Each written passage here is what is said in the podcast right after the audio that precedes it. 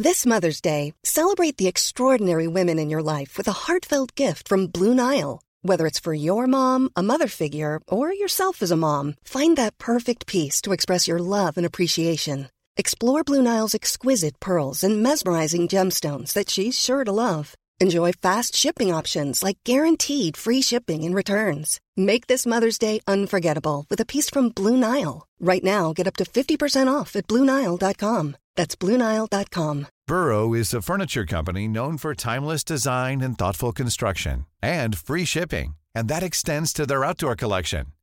Their outdoor furniture is built to withstand the elements, featuring rust-proof stainless steel hardware, weather-ready teak, and quick-dry foam cushions.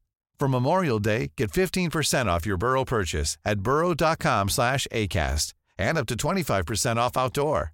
That's up to 25% off outdoor furniture at burrow.com/acast. Wants support. Curtis Fleming is down the edge of the area. Fleming for Craig Hignett. Hit it, Higgy. Higgy hits the track.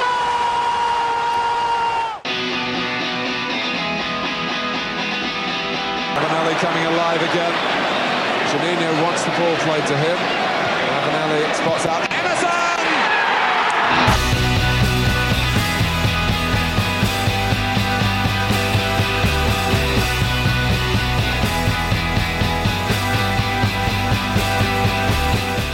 Welcome back to the Boro Breakdown Podcast with Johnny, Dana and Tom. We are the Boro Podcast that gives you all of your Boro matchday chatter in a podcast. And this week, we'll chat about the two games this week against QPR and Derby with an opposition view from Ryan Dilks from the Second Tier Podcast, Middlesbrough's transfer strategy with Dom Shaw from the Gazette. We'll answer your podcast questions and we'll speak to Ollie from Rovers Chat about Boro's game against Tony Mowbray's Blackburn Rovers. But starting off, guys, on Wednesday night, Boro lost 3-2 to 10-man QPR. Goals from Uchek, Payero and Matt Crooks weren't enough for Boro as they suffered the first defeat of the season. Guys, there was 5 goals, a penalty, a red card, a headbutt. The game had it all. But Dana, was it a game which showed how to manage a game out and how not to manage a game out? Yeah, exactly that, Johnny. And I think as well, it really exposed Boro's man marking, because there were signs of it during the Fulham game where Fabio Carvalho's off-the-ball movement was effectively pulling players out of position. But thankfully in that game, the recovery runs were good.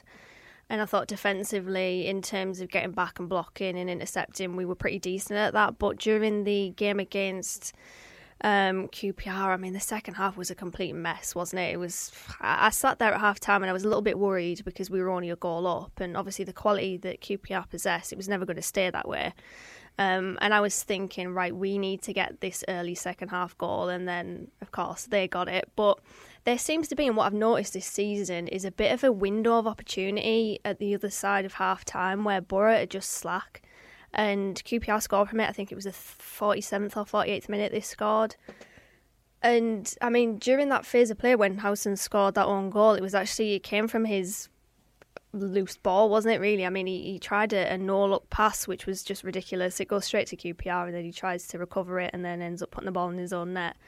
But that's it. I think there is a window of opportunity there where Boro just don't really step out in the second half with the same intensity as they do in the first, and QPR punished us for that. And I think the second half they did pull us all over the pitch.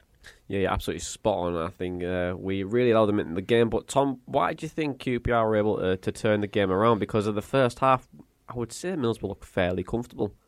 So I don't know if it's something to do with the pressing as well as the man marking, because I thought the first 20 minutes or so of that game, they didn't know how to handle us, really. I thought our pressing was really good and we had more than one chance to score in that first 20 minutes. But second half, it looked like a complete team of strangers. We're playing. It looked like someone's just thought, we're short on numbers for today. Can someone bring about 4 mates and then we'll put them all on the team? And because it didn't look like they'd even play together. Yeah.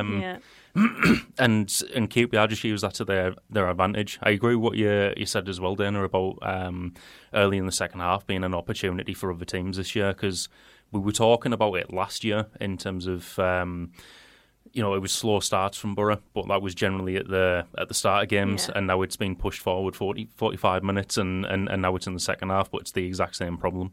Mm. Absolutely. I think when you looked at the game on Wednesday night, I thought there was it was a really good opportunity for Boro to really put a marker down for the season and to say to the league, you know what, we can actually challenge this year. And I appreciate it, it's very, very early doors, you know, the Karanka era where we had a quite poor start, came back, and then after the international break it really kicked on. But against the likes of QPR, they are the surprise, well, quotation surprise team of the season. They look very good, they're very expansive, you know, play good football, cause your... And it's exactly what we were saying on the podcast previously. We were just saying how good they could potentially be. And I thought in that first 15 minutes, we got absolutely spot on. You know, really good press. We managed to mount the game. The man-marking system probably did work to some extent. But as soon as Mark Wahlberg and his team kind of figured that out by half-time, and dare I say, even when they had 10 men, they probably played better than us anyway, because they were able to... I don't know what it was. I felt like even though they had 10 men, they still had more players on the pitch. That's how it kind of felt, didn't it? I felt like that as well. I had to double take on the match because I thought, are we the team with a man advantage or is it them? Well, they were very, very fluid. They're very, very fluid. And, you know, they were a fantastic side. I think Mark Warburton's doing a fantastic job there as well. And I think they're definitely going to be up there. And to be honest, we can complain quite a lot about the game, but all in all, I think we were beaten by the better side. And I think Boro should move on from that. But Tom, I want to chat about Isaiah Jones. I appreciate now it's four games and 3 assists, but he's a boy full of confidence, isn't he? Yeah, absolutely. I think we were saying, you know, after the first game or the second game, he seems to just have that, you know, positivity and you know, he's got a desire to beat his man and put a ball in, which we've not had for a couple of years. Obviously, I think Cabano and Balassi were the only ones who brought that last year, and it's just been something that's been missing from the team. But the more he plays like that, the more confidence he's going to get, and I think, you know, the fans are already behind him, and that's going to be enough of a morale boost for him to, well, not to see it through, because he already has. He already, like we said last week, deserves to be in that conversation.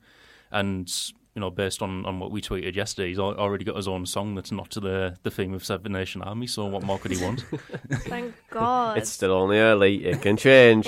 Well, we've got Mitchell Van Bergen coming through soon, don't we? So, yeah, let's not... Going to call him Mitchell Van Bergen if we don't get our chips and curry to dinner. I know. Human. God, what a week. What a bad week. I know. We'll come on to that. Not the Berg Van. We'll come on to the transfers a little bit later on. But I want to chat about Matt Crooks, Dana, because Isaiah Jones had a fantastic, you know, aggression about him to win the ball back for Matt Crooks' assist, and it was absolute rifle in the top bins as well. But we touched him last week. Have you been impressed with the summer signing of Matt Crooks, and what do you think he brings to this Boro side? I have been impressed with him, yeah. I mean, I remember when we spoke about our summer signings 2 or 3 podcasts ago, and I said that I was a little bit sceptical on him because I just didn't feel like he would really replace the goals that George Savile had last season.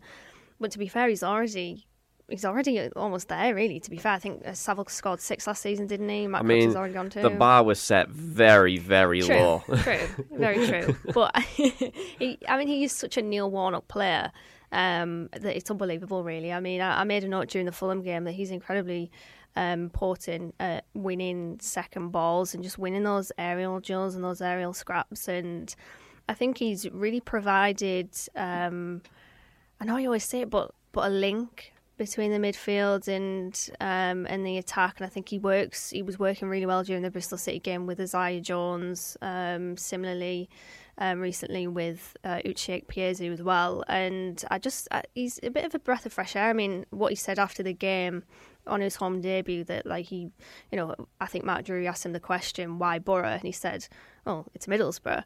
And I think that's just, I mean, that's lovely to hear, really. And he's somebody that I think wants to really flourish here, and I can respect that. I think you can see his hard work, his industry, but also, you know, the good old cliche, he's got good feet for a big man. He does, you know, he's an absolute unit. He's called the nickname the tree, isn't he? But don't take anything away from his technical ability as well. I really want to know where this tree nicknames came from. Same, actually. But maybe it's just in terms of his build, because he is, you know, he's obviously tall. It's the branches, isn't it? Yeah. Yeah.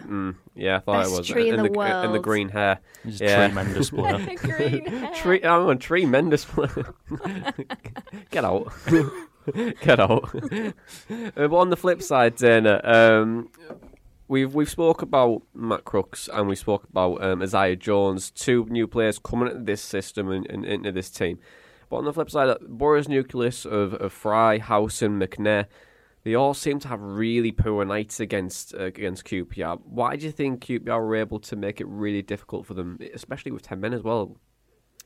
I think it was because of the playmakers that they've got with Elias Chair and Chris Willock. I mean, we obviously encountered problems against Fulham with Fabio Carvalho, but double that against QPR, and it's incredibly difficult. Even the fact that, you know, we had that man advantage, they still had that movement to, you know, as we committed men up the pitch, to take advantage of that space. And to be fair, I felt sorry for Fry because he was getting really exposed on the left-hand side. There was a moment in the first half where Mark Bowler was playing right back, Dijksteel was right-sided centre-half and Johnny Howson was left back. And that's the problem with man marking, is that it just pulls everyone out of position, and it seems to pull the full-backs out of position more than anyone else.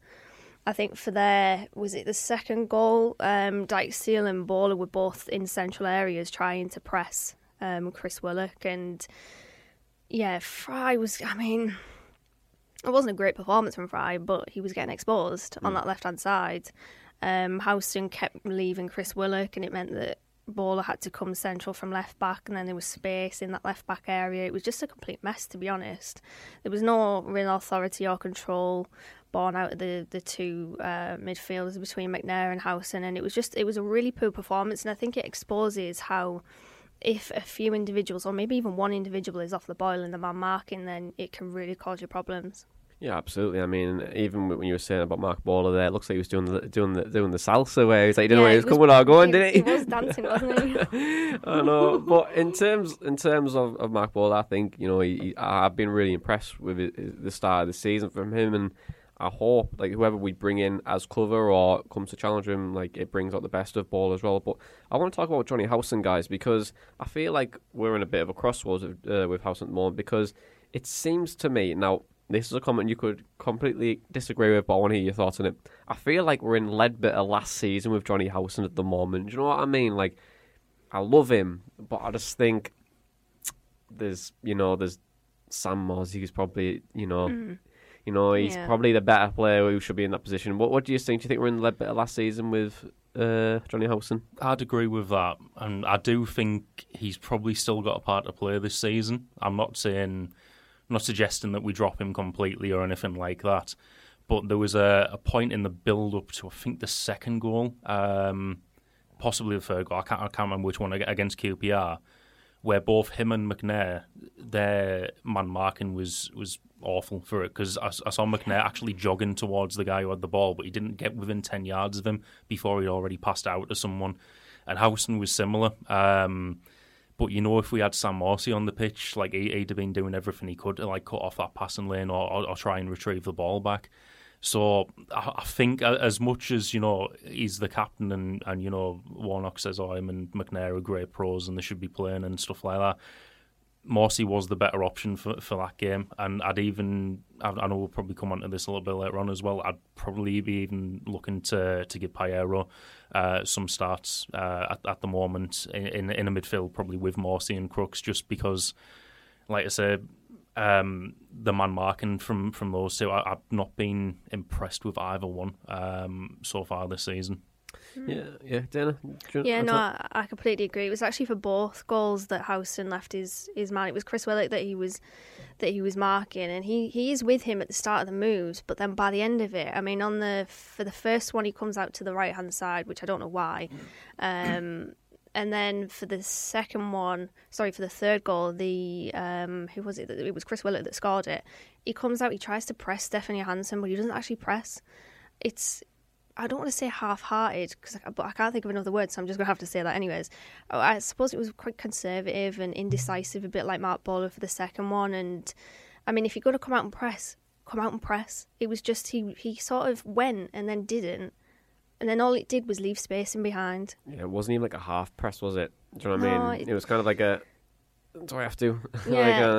Obviously Stefan Johansson advances and Howson comes out, but then it leaves Chris Willock. And, I mean, it wasn't a great performance from Howson. I think that everyone's sort of been on his back this week. To be fair, it was good when he came on against Derby, to be fair, but the QPR game was a real stinker, and I don't think he can have any complaints that he was dropped for the game at the weekend. Okay, well, thank you very much, guys, and we'll chat about Paddy McNair in a second, but we'll be back just after this.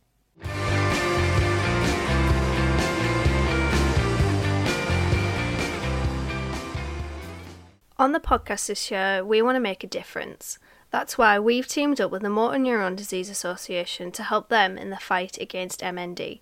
Motor neuron disease is a fatal and rapidly progressing disease that leaves people locked in their own body, unable to talk, move, swallow, and eventually breathe. If you'd like to help the MNDA continue their fantastic support for those with MND, please head to www.justgiving.com/the Boro Breakdown MND and donate what you can.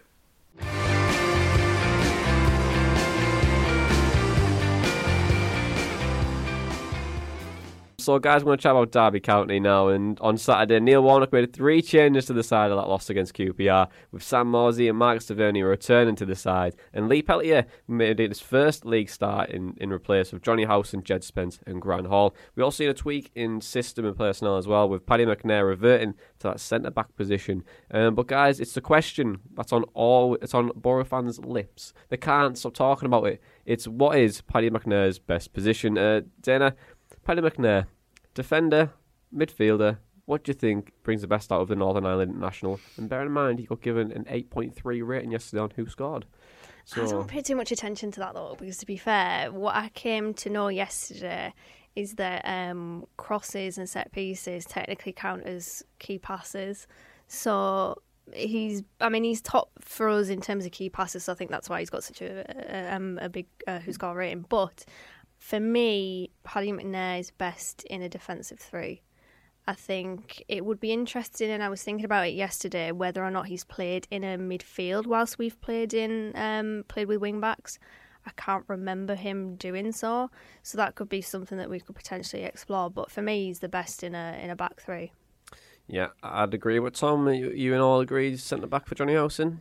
Not Johnny Howson, Paddy McNair. Hey, there you go. Yeah, centre-back in a back three. I don't like him in a back four as a partner for Dil Fry.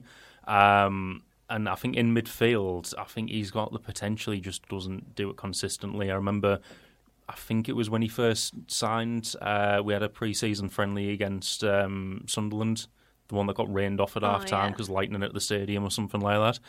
But he was making some good runs forward in that game, and I thought, if this is the type of player we've signed, it's what we've been missing, and then never seen that again from him since. And then Matt Crooks has kind of started to do that role.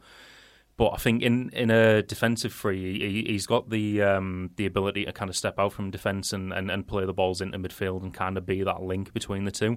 And he's got cover in the shape of probably Fry and Hall, usually.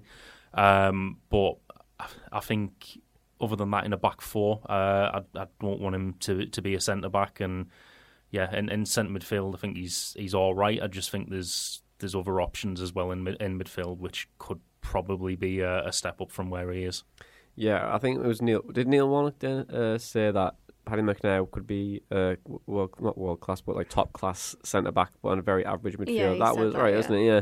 I probably agree with the comment, to be honest. I think Paddy McNair is much better centre-half in a three than he is in centre midfield, to be honest. I just think the way he can play is more of like a deep lying midfielder, really. Yeah. Not a midfield like defender, but do you know what I mean? Like, comes into midfield, causes the overloads, and able to break teams down. I think that would probably be beneficial more towards the team, I think, and give us a more fluid style of play. And I've always said this about the three at the back as well. Given that we play quite a lot of long balls and we try and search the ball in the channels, surely when we do play three at times, we're able to like change the angle quite quickly. Do you know what I mean? If we pass across the back line, so that you've got McNair on the one side, you've got Dale Fry on the other, both really good ball playing centre halves, and I feel like we should probably look to maybe implement that probably in the coming weeks. But I want to talk about Anthony Dijksteel, Dana, because you called him wonderful on the last podcast. But yesterday we saw him play in a more slightly advanced position, which I was really surprised by, and he's playing the right midfield. What do you think was the understanding behind it? Was it maybe Jed Spence was fatigued, man-to-man marking on the left-hand side? What do you think it was? Because it was quite bizarre, wasn't it? Yeah, I can't wrap my head around that. I mean, I don't know why Lee Peltier was starting either. That was a bit of a curveball, but I genuinely don't know what Neil Warnock was going for there. I mean, on their left-hand side, it was Jukoviak and Craig Forsyth. I mean, surely you don't need that much defensive structure and a defensive safety net in two defensive wide players against Jukoviak. I mean, I don't even think Derby fans rate him, so it was a strange one. Maybe it was Neil Warnock making a statement again that we need a right winger. I mean, to be fair, Jed was really unlucky and unfortunate to get dropped because I thought he had one of his best performances in a while against QPR, and it was a shame that that came in a defeat, because I don't think he got the praise that he deserved, to be honest, because I thought he was great in that game. But yeah, it was strange to see Dijksteel there. It was strange to see Peltier right back to start with. I honestly don't know why. It must have been a statement from Warnock to say, right, Steve Gibson, get your right winger in because we need one. Get me Burger Van in. Get me Burger Van. I know there's a heat map on who scored around like the most like average position that Peltier and Dijksteel were in, and they were both on top of each other pretty much.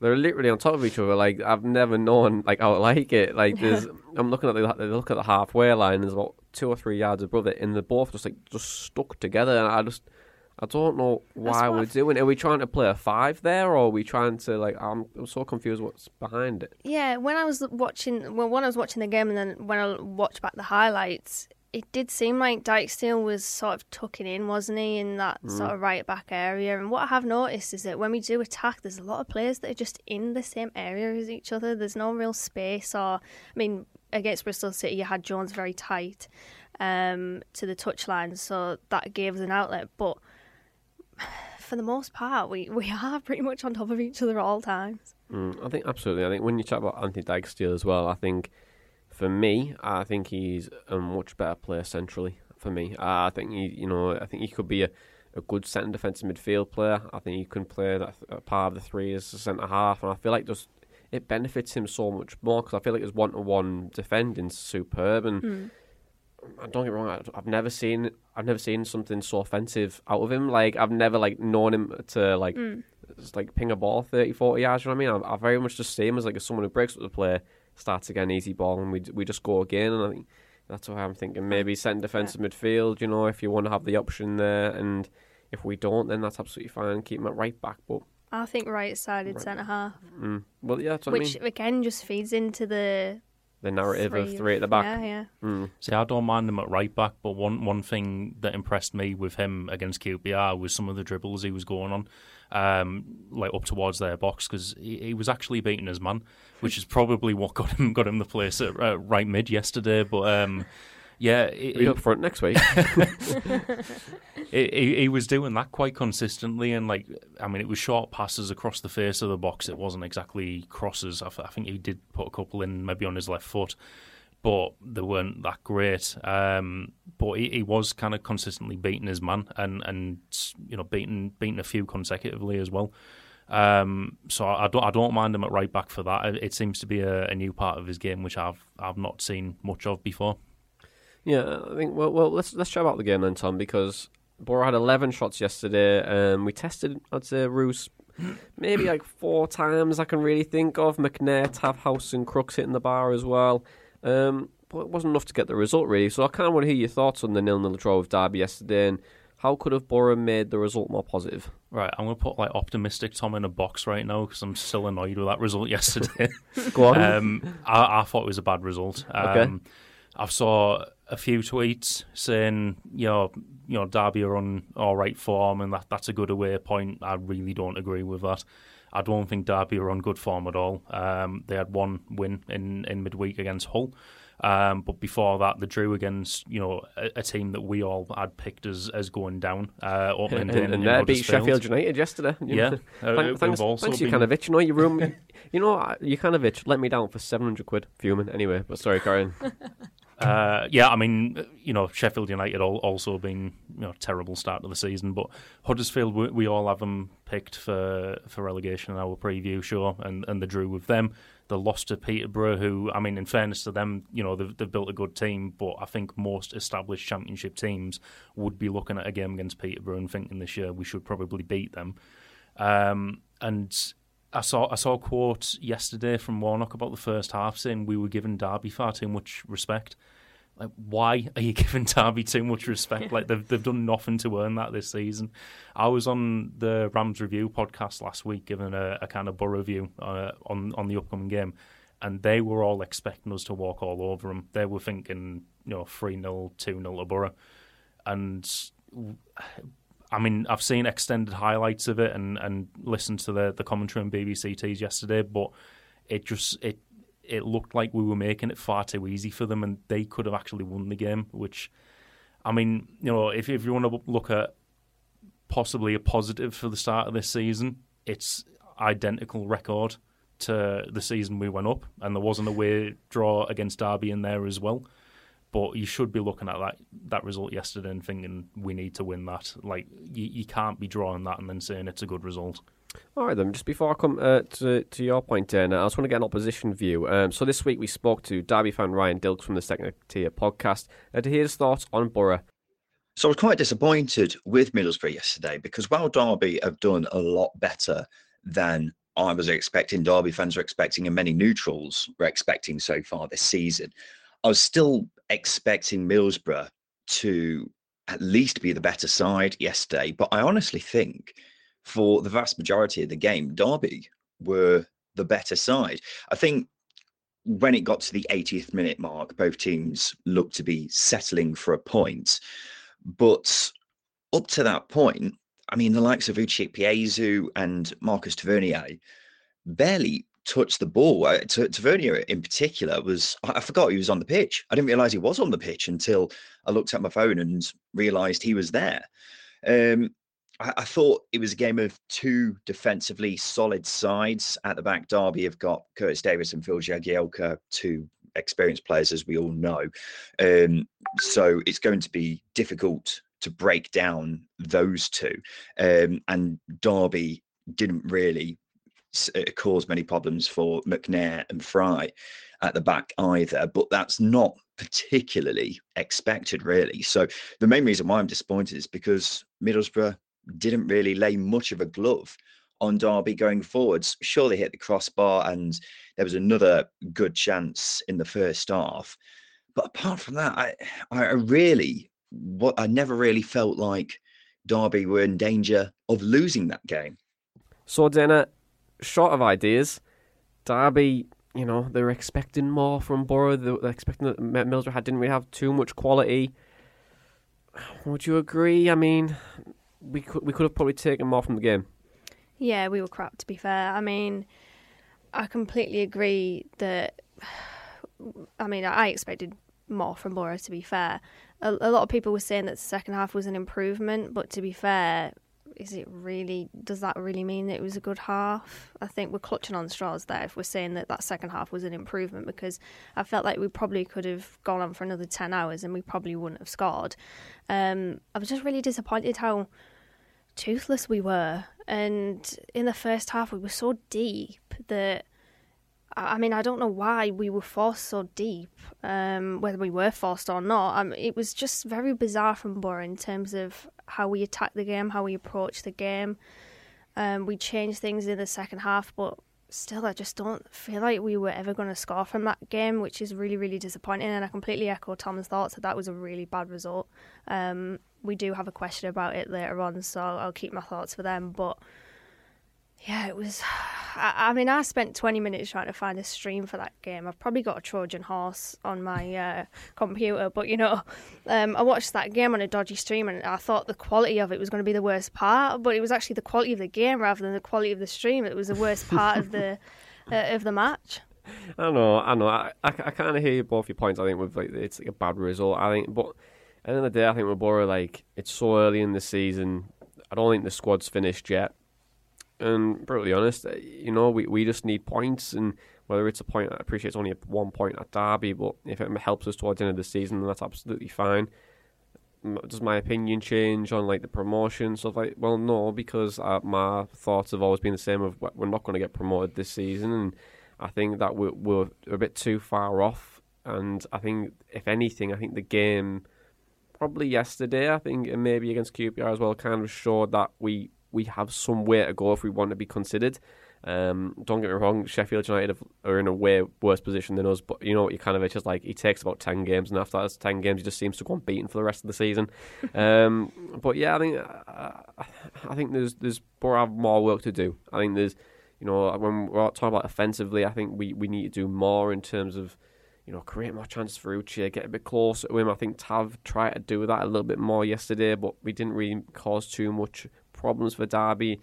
And then, if anything, I think the game really highlighted just our weaknesses in general. I think it's going forward. I think Neil Warnock's sides have always got a solid base, bar Wednesday night. But, I mean, yesterday, I thought we were pretty solid. But if we weren't, then that's absolutely... I think we were on Saturday, but all in all, I think that was a kind of like a point on the board, carry on for the next game, really. Yeah, I've got a point, though. Obviously, the game on Saturday, we were probably expected to win. I think in terms of quality, man for man and collectively, we were far the superior side on paper. But my problem with the Neil Warnock side is when we are superior on paper and the onus is on Neil Warnock to get the team winning that game, I feel that's where we falter. We can really perform well on the underdog tag and, you know, going to Fulham and nicking a point, going to Norwich and nicking a point from that, going to Watford and putting in a pretty decent display, which we should have got a point from last season. But then when the onus is on us to win, it's like we have no ideas, we have no answer to it, and that's my problem. Yeah, I think teams are sit deep against us really because they know we have nothing going forward. So, like, I'm excited to see what the Blackburn game's gonna be like. It's gonna be like World War I, I think, with the ball in the middle of the pitch and both of us are in the trenches because we both don't like having possession of the ball. So it'd be interesting to see how we fare up against it. But after the game, guys, Neil Warnock, he didn't seem to be in the best of moods, I'm going to put it that way. Not just with the performance, but even with transfers as well. And when he was asked about transfers, his comments were about Van Bergen. It was, if there's a problem with the deal, it's not to do with me. And also he said the comments of, I have to be honest, I wouldn't really want two or more from the same continent because it's difficult to integrate them into the team. Like, i.e. Martin, it takes a few months, i.e. with me.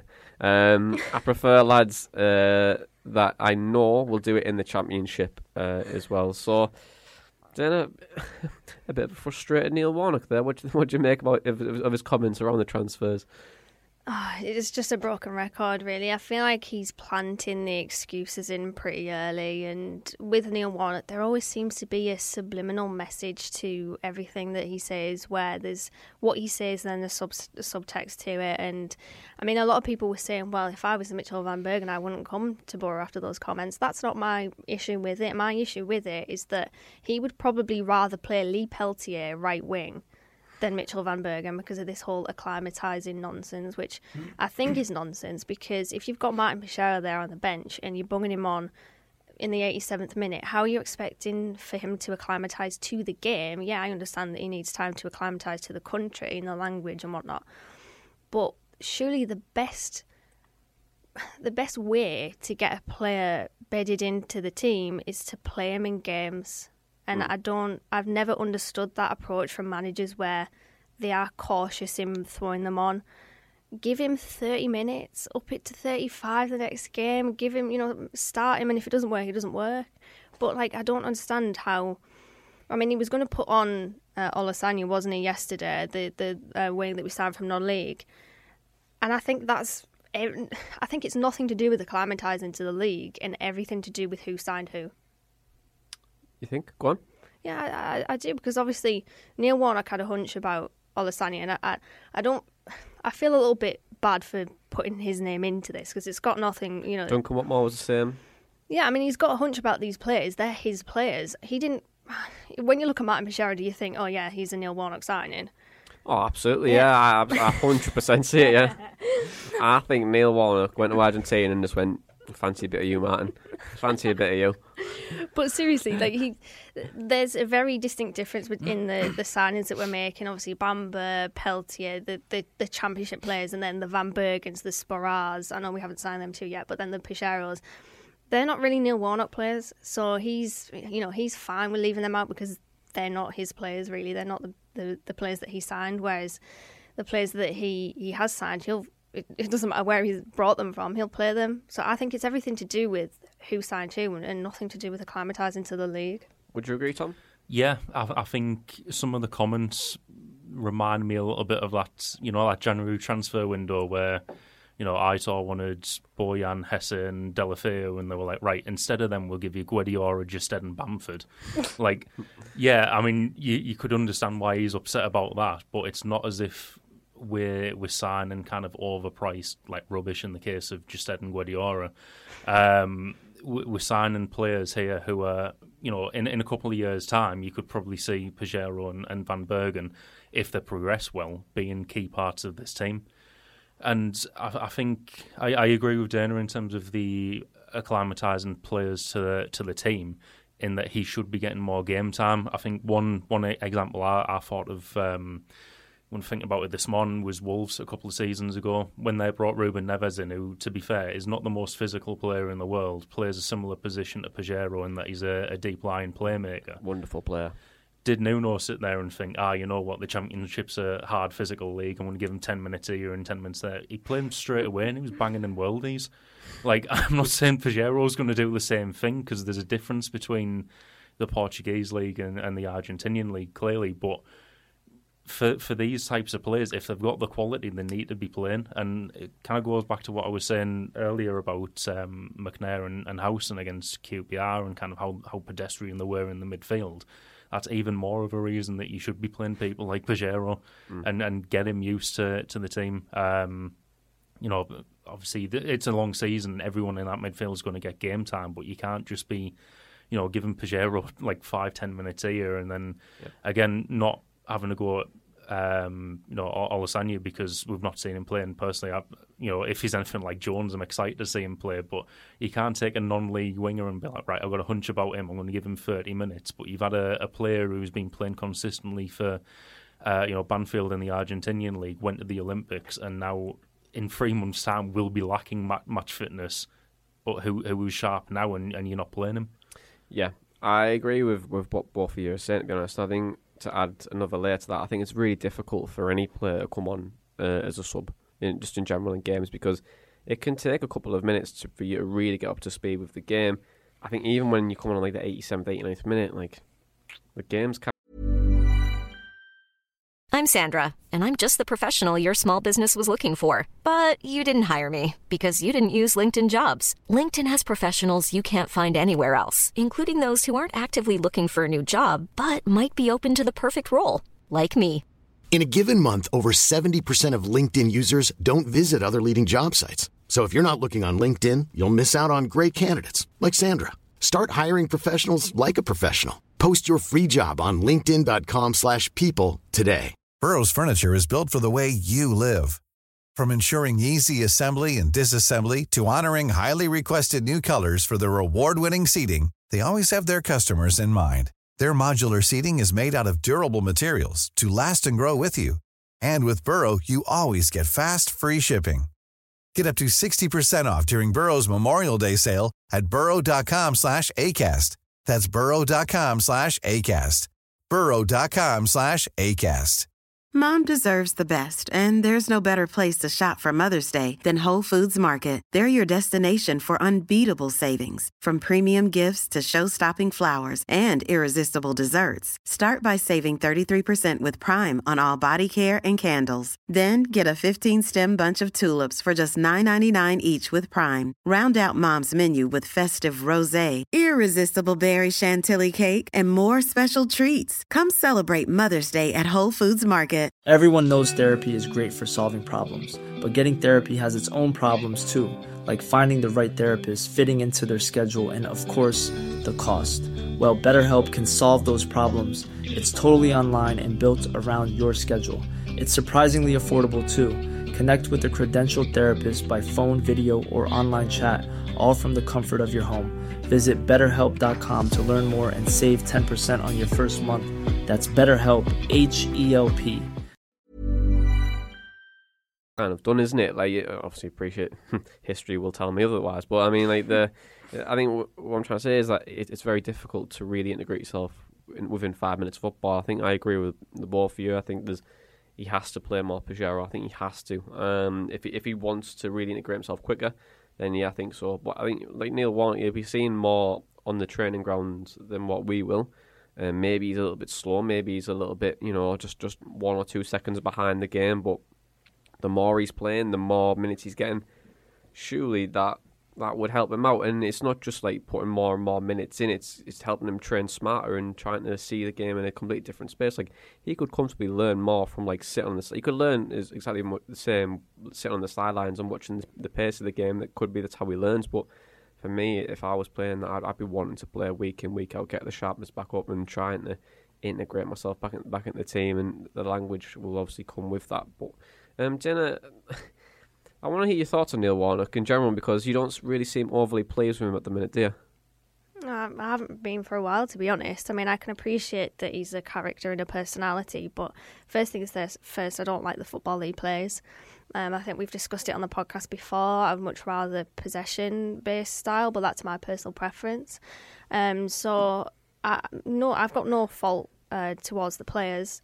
I think we've got some fantastic players. I just think the way that they play... I mean, Matt Bowler, would you believe, was a genuinely attacking fullback at Blackpool. We would never know that because of the way that he plays now. So I think that doesn't help. And then some of the things that he says in the press I just can't get behind. I mean... Chuba, maybe? The way he's been around with Chuba, I think that's a bit questionable. That's... I mean, to be fair, the way that we've treated Chirapom in the press has been a real shame, I think. There's probably strong words that I can say, but I mean, the fact that he came in, he was his number one choice. I mean, he said, he's been my number one choice, I've wanted him for a long time. That was on the February the 27th. He then says, with the recruitment team, he was top of their list. So it's like, how can you say one thing? He's basically, he built up Chirapom on day one and then has tore him down ever since. And I do feel sorry for Ratpom, but yeah, there's certain things that he says in the press that I'm just like, that's unnecessary, and why, what do you get out of that? I understand that managers need to maybe cover things up for the sake of benefiting the club and the image, but I just feel like Neil Warnock says things to get messages out and to make statements, and yeah, I mean, my patience is quite thin. So when there is a result like Derby and a performance like Derby, it's really hard to not be frustrated. But as is always the defence of him, he's a manager that knows how to get out of this league. Well, if he's a manager that knows how to get out of this league, then shows. All right then. Well, I'd like to blame the officials for that comment there, Dana. Tom, what do you think of Neil Warnock? Because there's obviously that one side that's really pro Warnock, and then there's I feel like there's murmurs now of kind of like, I'm just getting frustrated with some of the comments. How are you feeling about it all? I mean, I'm getting frustrated with some of the comments. I do understand the pro Warnock view. I think I'll always kind of appreciate the job he did when he came in and saved us from what looked like certain relegation, because yeah. I'm pretty sure it would have been if we'd have saved with Woodgate and went down that path. But yeah, I was just thinking there when Dana was talking, I think a lot of his comments now seem like he knows this is probably his last job and he's got nothing to lose by saying this stuff. I think in terms of what he said about the signings, I'm not impressed at all with his treatment of Akpom in the press. And in terms of the signings where he said like, oh, Van Bergen, it's now to do with me. I think there's a couple of ways you can look at it. I think there's potentially, if he's just being a bit flippant and he's like, it's Bowser's job to negotiate this. It's nothing to do with me. I suppose it kind of depends on how you read it and how you listen to him say it. But also if he's kind of saying, it's now to do with me, as in like, I don't know anything about this player, then I don't know. I think you just need to get over it a bit and like actually knowing that his job at the moment is short-term. I think he said... short-term HMS piss the league and we go up. There we go. I think he said like a month ago about the Kieran Scott stuff. He was like, we'll probably have like a random German or Austrian in charge next season. I mean... Who knows who's going to be in charge next season, but I don't think it's going to be him. I think what he's got to do with the season, obviously he's got his own goal of trying to get us promoted, which he's been talking about since last year. But you've also got to bring these players like Payero and Van Bergen into the team, integrate them and get them ready for whoever's taking next year. Like I said earlier, knowing that these players are likely in a couple of years the future of the team. So yeah, get them ready. Yeah, I think you're spot on there, Tom. I think getting them ready is a really valid comment, to be honest. And I think even I put the tweet out as well, just saying that like Warnock needs to realise that it's not about him; it's about probably the future now. Because either way, like I think even if we get promoted, I feel like there's going to be questions around like your record's not great in the Premier League. We could probably do with a different steering leadership. We're bringing new players in; they're not going to be your type. We're trying to play like this Project Boro style or whatever we want to do, and it might not just be for him, but. End of the day, like, yeah, I think you spot on that, Tom. I think he just needs to get them ready for maybe this season. If we go up, fantastic. We'll see where we take from there. But if we don't go up, we need to be in a position next year where we can really give it a good go. I think that probably will be where we're at. But I do think that we are currently still signing players with a long-term project in mind. Absolutely, yeah. I think a couple of years ago when they were talking about the golden thread and, you know, this is how football's want to be played. We played a lot of different formations since then. But I always kind of get the feeling that the club does want to play 4-3-3 and, you know, like Woodgate says, like, oh, attacking, high-pressing football and stuff like that. And the players that we're signing, you know, the likes of Van Bergen and Payero, you've got players that we signed a couple of years ago who are now, you know, starting to be key players in the team. Dijksteel, Bowler, even Isaiah Jones, who we signed a couple of years ago, is now starting to step up and be probably a first-team player. I think we've got that in mind, and you know Warnock's a manager that's played 4-3-3 quite often. It's just a very different style of 4-3-3 to how I imagine that we want to be playing. But the players that the club are bringing in, I don't think it's Warnock who's bringing in like Payero and Van Bergen, people like that. I think it probably is, you know, a recruitment team, and you know based on a long-term plan. But like I said, it needs to be him getting them ready for whoever takes over now, and you know having them be first team players for when that happens. Absolutely. Well, since Neil Warnock couldn't give us any information on the transfers, we decided to catch up with Dom Shaw from the Gazette to understand more about the Van Bergen saga, Spora deal, and the overall transfer strategy, including Middlesbrough's dealings with Kieran Scott. I think it's been a very interesting transfer window in that. There are clearly two different types of two different categories of player Boro have chased this summer. First things first, you've got the kind of EFL players with that nous of the division, a bit of Championship and EFL snarl about them. The likes of Uchek Piezu, Matt Crooks, obviously Sol Bamba and Lee Peltier, two players who Neil Warnock knows very well. And I think the thing with those, particularly Piezu and Crooks, is that they come hungry with a point to prove. This is, you know, Crooks said that having failed at Rangers, or failed maybe a bit harsh, having not worked out for him at Rangers, he kind of thought that was his chance for a big move gone with respect to the other clubs he's played for.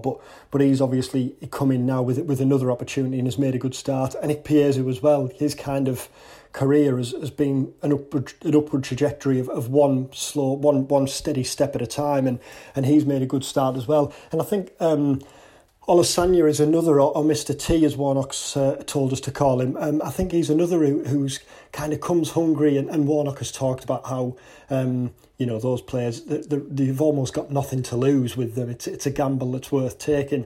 Then on the other hand, you've got this cluster of players who Boro have looked at abroad: Martin Payero, Rodrigo Muniz, Andrés Spará, Mitchell Van Bergen, and they're just the ones we know about. So obviously chances are there are countless more.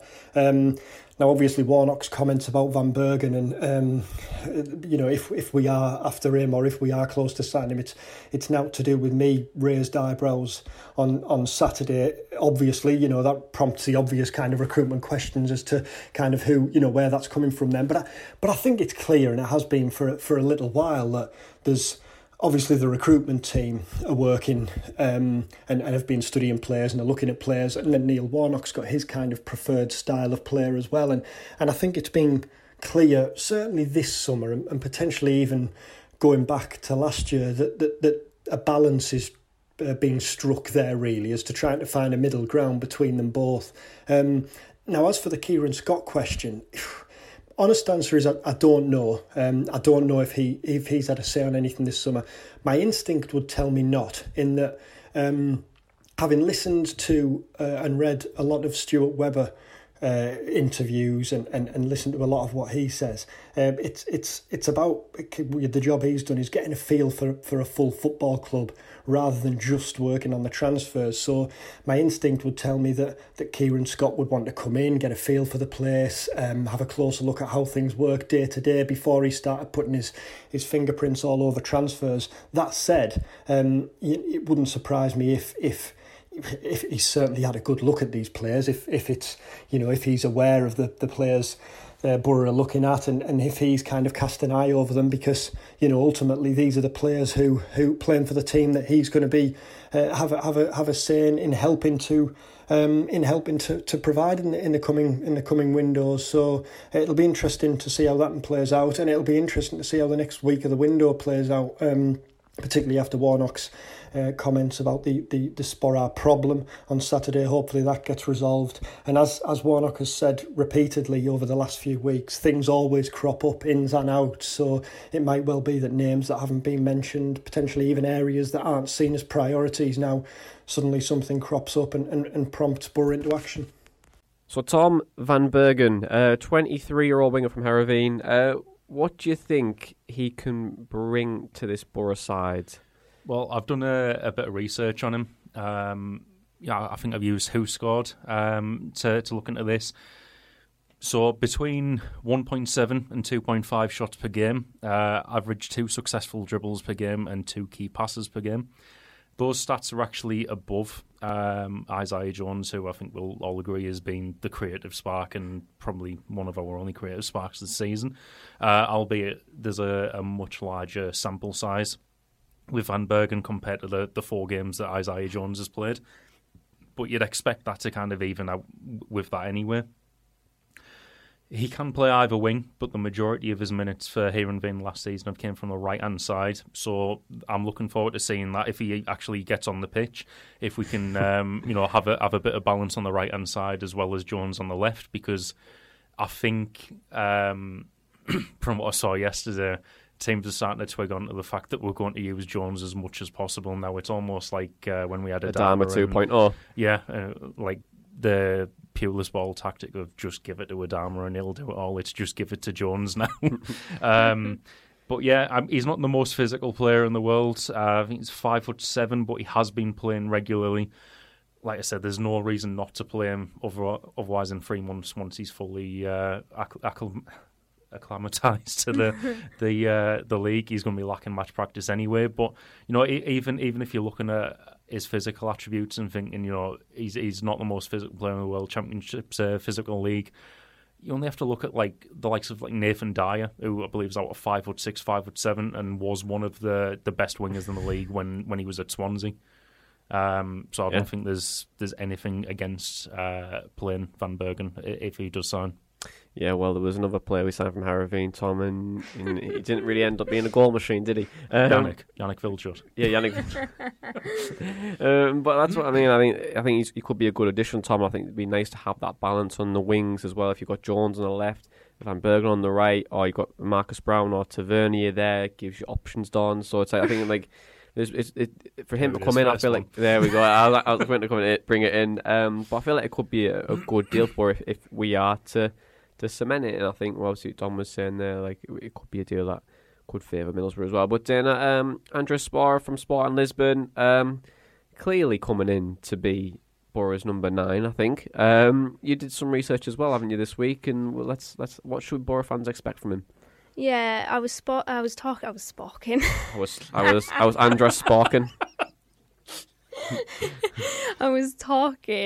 to Sporting England, who are an English-speaking fan account for Sporting Club, and they were basically just talking about the situation that Sporra found himself in when he joined. They said that the manager that brought him in played shite, in their words. Fantastic. And he sort of, I don't know, I think he got sacked. He got sacked very soon after, so obviously the teething period, shall we say, the introductory period in Portugal wasn't great. He came to Sporting off the back of a very good spell in Slovenia.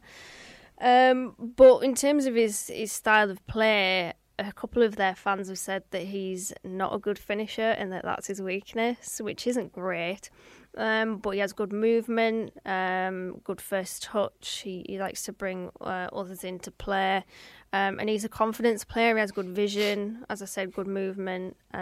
He, isn't necessarily the most clinical. I think when Luke, the Watford fan that every Boro fan seems to follow on Twitter now, was looking at his the clips on Y Scout, he said that his finishing was a bit erratic. But if we can train that out of him and basically, I don't know, make him... Warnock him. Yeah, I don't know, rein it in, then hopefully we can get a decent amount of goals out of him. And I mean, it's another option. With that Pom out the door, we need one. And he just needs to recover that form. I don't think he has really been in good form since he's been at Portugal, but...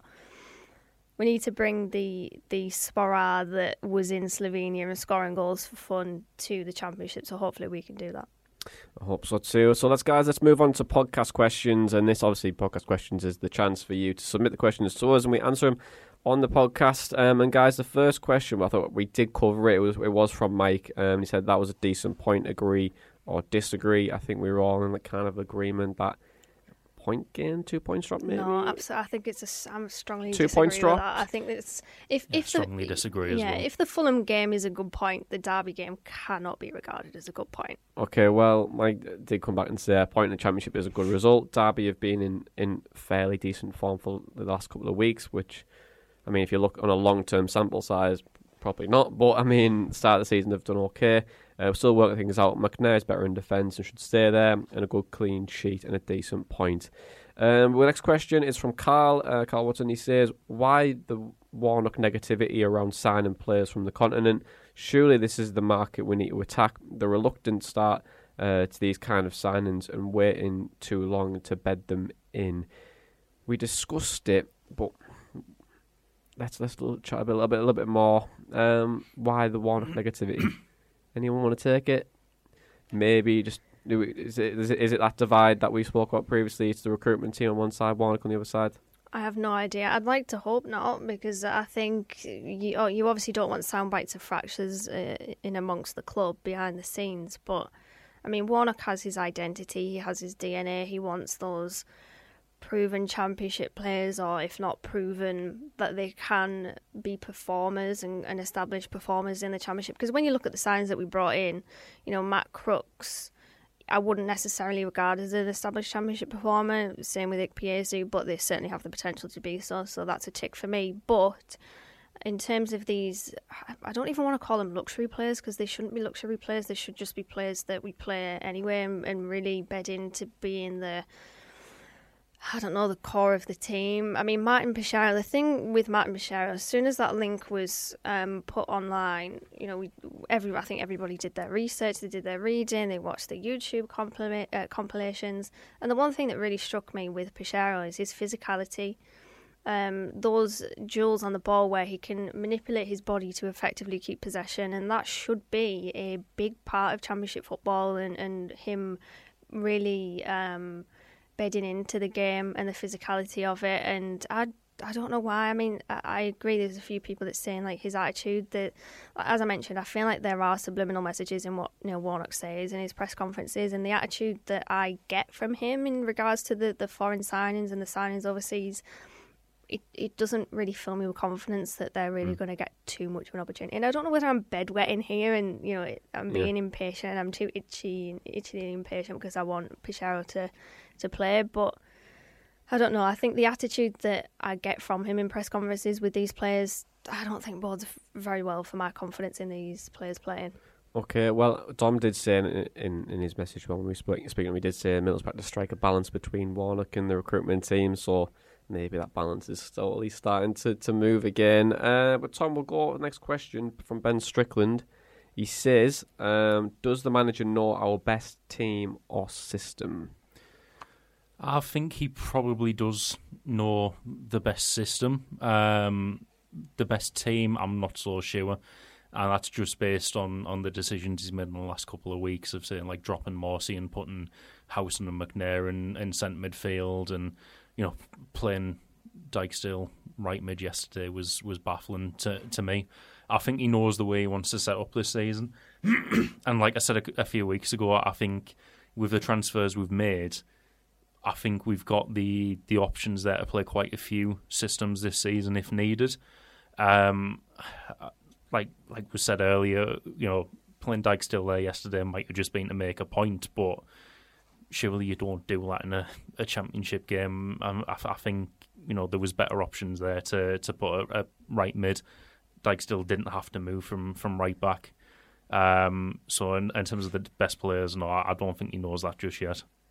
Okay, and then I'm going to move to the next question from Ed. He says, would you continue with the non-press of the first half to be solid but consistently give up possession? How many of the 46 games do you think we will have more possession than the other team? Tom, do you want to really take it? I think we'll probably have more possession against, like, I don't know, a lot of the lower half teams. I think we have improved slightly on what we had last season. And the way we're playing is different. Obviously, you've got Crooks and Ikpeazu there who you know, can hold the ball up and lay it off to people, which we didn't have last season. But I think there's still teams that are better than us in this league. Probably, you know, I mean, a lot of the top 10, I'd say. And you know, you're going to get a lot of, like, possession-based teams in this league where we're going to need to have to really dig in and defend against them and probably play on the counter-attack, which I think we're probably set up to do by playing the way we are with wingers and, you know, a couple of big lads at, like, number 10 and number 9 who can be in the box for crosses.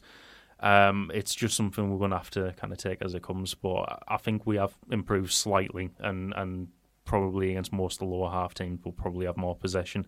It's just we're going to need to be more clinical to take advantage of it. I know against Bristol, I don't want to kind of single him out here because I think he's been one of the best players this season, but Isaiah Jones had a couple of chances which the shooting was a bit off, which is probably the only negative I can say about him, really. And to be fair, I think if his shooting was absolutely spot on, he probably wouldn't be playing for Boro. So, but I mean, it's in terms of that where we're getting in these positions, but we're not being clinical, and he's not the only one guilty of it. You know, Ikpeazu has had a couple of kind of soft shots. I think Jed probably has as well, off the top of my head. But you know, yeah, Jed's missed one big chance. Howson missed one big chance as well against Derby. That's the statistically big chance missed. Yeah, I think it's just going to be the matter of being more clinical, because I think we could have had a few against Bristol and we could have had a few in the first 20 minutes against QPR, but we're just not taking our chances there. Okay, well, it doesn't matter, you know, Tom. You don't always need possession to win football matches, but it doesn't mean the world. But go on, Dana. There is. Yeah. You were pulling some stats, weren't you? I was. I had a look yesterday at the sort of team stats for this season so far. We are third bottom when it comes to possession with 41.7%. Blackburn, who we obviously play on Saturday, are just below us with 39.6% average possession. And I mean, you said it there, you don't necessarily have to have the majority of possession, because you see with Scott Parker, his teams will dominate the ball. But as we sort of discussed when we were looking at Fulham, it was that Parker ball idea of just passing it without the conviction. Sideways. Yeah, and I think what we really need to improve on is our set pieces, because if we are going to have, you know, surrender possession and you know, really allow other teams to dominate us in that respect, then when we do get that opportunity to put the ball into the box from set pieces, we need to be better. And I think that in terms of set pieces, we have been very, very poor this season. I know that obviously we won that penalty against Bristol City. It was against QPR, wasn't it?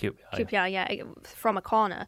But for the most part, I think our set pieces are incredibly poor. And there seems to be this idea from outsiders that we are a set piece team, and I do not know where that's come from. Yeah, I don't. Neil Warnock said it himself. He sort of, it was a bit of a self-deprecating comment when Sky Sports asked him about the future of heading in football, and he said, well, you know, we barely get our head on a set piece or a corner or a free kick or anything. So, yeah, I feel like that's a myth. Well, the game's changing now, and John, we were spoke previously around like bringing in specialist coaches to do like certain parts of the game. Yeah. Set piece coaches is becoming like a really popular thing now. I'm not saying like, you know, we should go with like the Jones and stuff like that, but I mean like it's the case of like maybe we should maybe look to that. Or I would welcome that. Or have like some sort of specialist in each department. Like you've got I don't know, like within physios, can you have like a sleep department or improve sleep for players that they're recovering as much? Like, hey, you laugh at it, but no, the sleeping room at Teesside Uni. The sleeping room at Teesside Uni. Yeah, I mean, well, that's what I mean. Like, I think the likes of Brentford, I think Man City have one now. Yeah. I think that Liverpool have one. Obviously in terms of like two big clubs there, coaching like that. But Brentford's, I mean, yeah. They've also got, you know, set pieces. Like they've got loads of different types of specialist coaches, and then the head coach obviously manages them all. And I feel like that's quite a nice route to go down, but I mean, we 100% certain that Ronnie Jepson and Blackwell do not believe in sleep coaches. So, what do you mean you need sleep? Go and do a lap, son. But we'll move on to the next question, and it's from the local and Boris Stephen. They said, "Why is Uche taking off so much, Tom? And could we play another striker alongside Big Uche?" I think the reason he's taken off so much is because his cardio is not built for 90 minutes. He definitely seems the type of player whose, you know, strength is in his strength and explosive power, which doesn't last that long. If you've done kind of any sort of like A-level PE course or anything like that, like you know that, you know, even in terms of, you know, you look at like weightlifters and stuff like that, in terms of explosive power, they've got it, but they can't run for 90 minutes. And you look at the type of game he plays, you know, I mean, just the fact that he held off 4 people by himself at Bristol, he doesn't look like the type of player who's going to run for 90 minutes. He looks like the type of player who's going to run through people for 60 minutes. Playing another striker alongside him, definitely an option, but we don't... Take the pressure off him as well. We don't really have one, unless you want to play Coburn and go 4-4-2 with like large and large up front. But... What about Dijksteel? I mean, Dijksteel's probably only a couple of games away from playing there, to be honest. Dana, do you want to take the last bit of it? Why take Uche off so much? Do you think Tom's on the money there? Do you think it's... Yeah, I think so. And as well, it could potentially be Neil Warnock protecting him, because he quite clearly doesn't rate at Pom. He did say that Josh Coburn is definitely in his thoughts for this season, which is interesting, because I remember when we spoke about Coburn on, I think it was a season review podcast last season, that I think we were pretty much all in agreement, or at least I was anyways, that loan him out. But he seems to be part of the plans. If that's the case, so be it. Good luck to him, but I definitely think that we need another after Sparrow, if he does sign. I do think we need another one. It's one of those things, though, isn't it, where we've talked about loans before. Like, is going on loan the best thing for a player, or sometimes being around like a good squad of players more beneficial for him? So, like, i.e. Phil Foden. So, like, I mean, it's completely different, isn't it? I think it's clearly dependent on the player. If he's in our plans, then absolutely, I think we should probably try and integrate him a little bit more. He impressed me when he came in the side, the back end of last year. Well, I mean, like, I think he needs a bit more game time, I think. But let's chat about Blackburn. And so this week, we spoke to Ollie from Rovers Chat to get all we need to know about Tony Mowbray's Blackburn Rovers. Hello to everyone at the Boro Breakdown. I'm Ollie Walker-Peel from Rovers Chat, and I've been asked to do a quick run over how Rovers have gone so far this season in preparation for the game at the weekend at the Riverside. So obviously Rovers have started the season quite well, obviously only the one league defeat in the first few games coming at the weekend against West Bromwich Albion 2-1. Obviously, they're a good side, so we didn't go into that game really expecting to win it. But I thought we fought back well in the second half after going 2-0 down. So it's been a good start to the season, obviously out of the League Cup against Morecambe. But other than that, things are going quite nicely. We had a win, obviously, on the opening day against Swansea City 2-1. We went away to Millwall, drew one apiece. I've gone away to Forest and won 2-1, and then obviously the loss at the weekend. So it's been a decent enough start. In terms of how we set up, we usually play a 4-3-3, so Thomas Kaminski's in goal. Left back, we've been going with Harry Pickering, who's a new signing from Crewe, one player that you should definitely watch out for. His set-piece deliveries are insane, like from free kicks and corners and the like. He can whip a decent delivery in if called upon. Centre-halves have been Daryl Lenihan and Daniel Ayala, both scored against Forest in the other week, so they're both quality. They've formed a decent partnership so far this season. Right back, we started with Ryan Niambe. He had an injury. He will play if he comes back, although we're not sure whether he'll be back in time. Hayden Carter's been deputised for him, so he'll be playing there. Midfield three, usually Travis, who's a top player, obviously through the academy at Rovers, John Buckley, and yesterday we gave a first ever league start to Leighton Clarkson, who's coming on loan from Liverpool. I should expect that he'll play again against Middlesbrough. He played really well, I thought, against West Brom. Obviously got the assist for the goal, beautiful outside of the foot pass, so he looked really promising. And then sort of like a front three, so we've got the likes of Gallagher and Brio, who are usually up there, and there's also Joe Rothwell, who can play in the midfield. So it'll be interesting to see. We've usually set up as a 4-3-3, but obviously with the changes that could come in, suppose we don't really know. We've only made two changes in terms of starting 11s in the league. So we've had Niambe out through injury, and we dropped Tyrese Dolan yesterday, who, if he plays, will play as a false nine, sort of buzzing around, putting the goalkeepers under pressure. So I think that's something that Joe Lumley would have to watch out for. If Tyrese Dolan plays, because he won't get a spare minute. Obviously brought about the second goal against Swansea. Obviously won the penalty that Ben Brereton Díaz stuck away. So that's one that you'll definitely have to look for. I think the main man for Rovers will be Ben Brereton Díaz. I don't see how he won't be. If you look at the moment, obviously coming back from the Copa America, he's been quality. So obviously scored against West Brom. He's got three in the league already. So I think he's the star man for Rovers this season. Our thoughts on the game: I think Rovers should be coming into it, looking for all 3 points. I think it's a game that we're looking to come in with confidence. Obviously, Boro haven't started too badly. Obviously, got a draw yesterday against Derby. So, it's not a bad start for Boro, but I think it'll be one that, even away from home, we should be going into looking to win. We'll probably be playing in the yellow kit as well, which also helps. We've had two good results in that already, 4 points, a draw against Millwall, and then a win against Nottingham Forest in that kit, so it's a little bit of a good omen for us, but we'll probably be using that. I haven't really seen much of Middlesbrough this season, but from what I've had a look at on paper and from what I've heard from Middlesbrough fans, you've started the season quite well, mid-table, so I think Middlesbrough will be a tough game. It'll be a really tough game. I can't wait for it, obviously, next weekend, but I think it'll be a game that Rovers will be going into it looking to win. I think we might go in favourites, potentially. I know the Riverside's a tough place to go. We've had troubles there in recent years. Obviously, won there last year when fans weren't in, 1-0. So a repeat of that, I take 100%. But I'm not sure if we can get it. In terms of my prediction, I will back a Rovers win. I'm going to say 2-1, but I don't think it'll be an easy 2-1. I reckon it'll be a quite nervy game. Obviously, we know what Borough are about. They're a decent side. Obviously, Neil Warnock, one of the best managers this division's ever seen. So obviously, that'll be tough for us, but I think we'll be able to get the job done. I'm going to say 2-1. I'm going to say goals, one for Rothwell and one for Brio Diaz. Okay, thank you, Ollie. So he's predicting a Blackburn win. Guys, let's do predictions. How are we feeling for Saturday's game against Blackburn? Tom, let's go first. We'll go 1-1 draw. 1-1 draw, okay. Yeah, I think based on the QPR result, the Bristol City result, I've not seen a clean sheet at home yet. Albeit we got one yesterday, and I thought some of the saves Joe Lumley made were great. I think he broke the Bettinelli curse of that purple goalkeeper shirt. Purple design shirt. Yeah. I don't know. I can see them scoring. Brereton Díaz has been on a great run of form since he's added that Diaz to his name. Skill star just went up by one. So it could be him, or Ayala only scored midweek last week, and it's kind of written that he would against us. But I can see us scoring as well. So I can see both teams kind of cancelling each other out and another draw.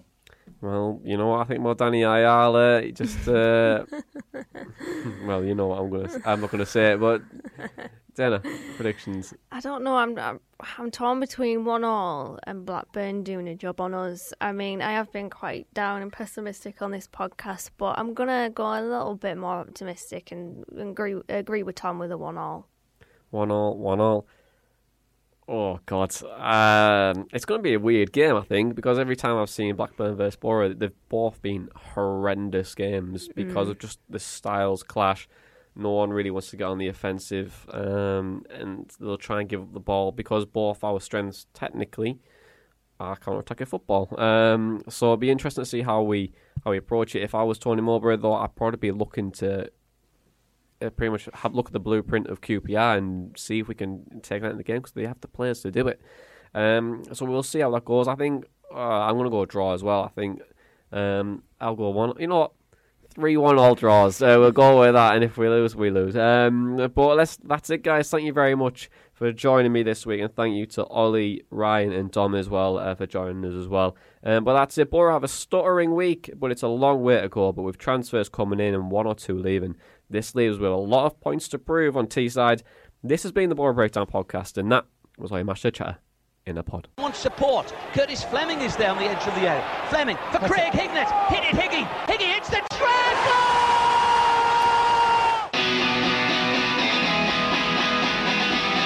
Abinelli coming alive again. Janino wants the ball.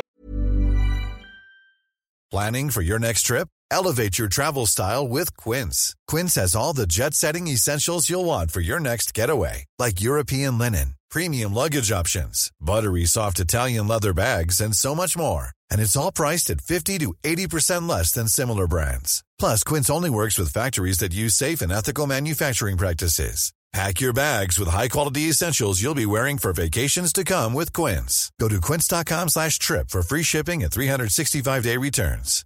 Hi, I'm Daniel, founder of Pretty Litter. Cats and cat owners deserve better than any old-fashioned litter. That's why I teamed up with scientists and veterinarians to create Pretty Litter. Its innovative crystal formula has superior odor control and weighs up to 80% less than clay litter. Pretty Litter even monitors health by changing colors to help detect early signs of potential illness. It's the world's smartest kitty litter.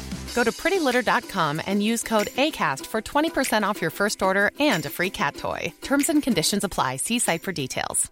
Mom deserves the best, and there's no better place to shop for Mother's Day than Whole Foods Market. They're your destination for unbeatable savings, from premium gifts to show-stopping flowers and irresistible desserts. Start by saving 33% with Prime on all body care and candles. Then get a 15-stem bunch of tulips for just $9.99 each with Prime. Round out Mom's menu with festive rosé, irresistible berry chantilly cake, and more special treats. Come celebrate Mother's Day at Whole Foods Market.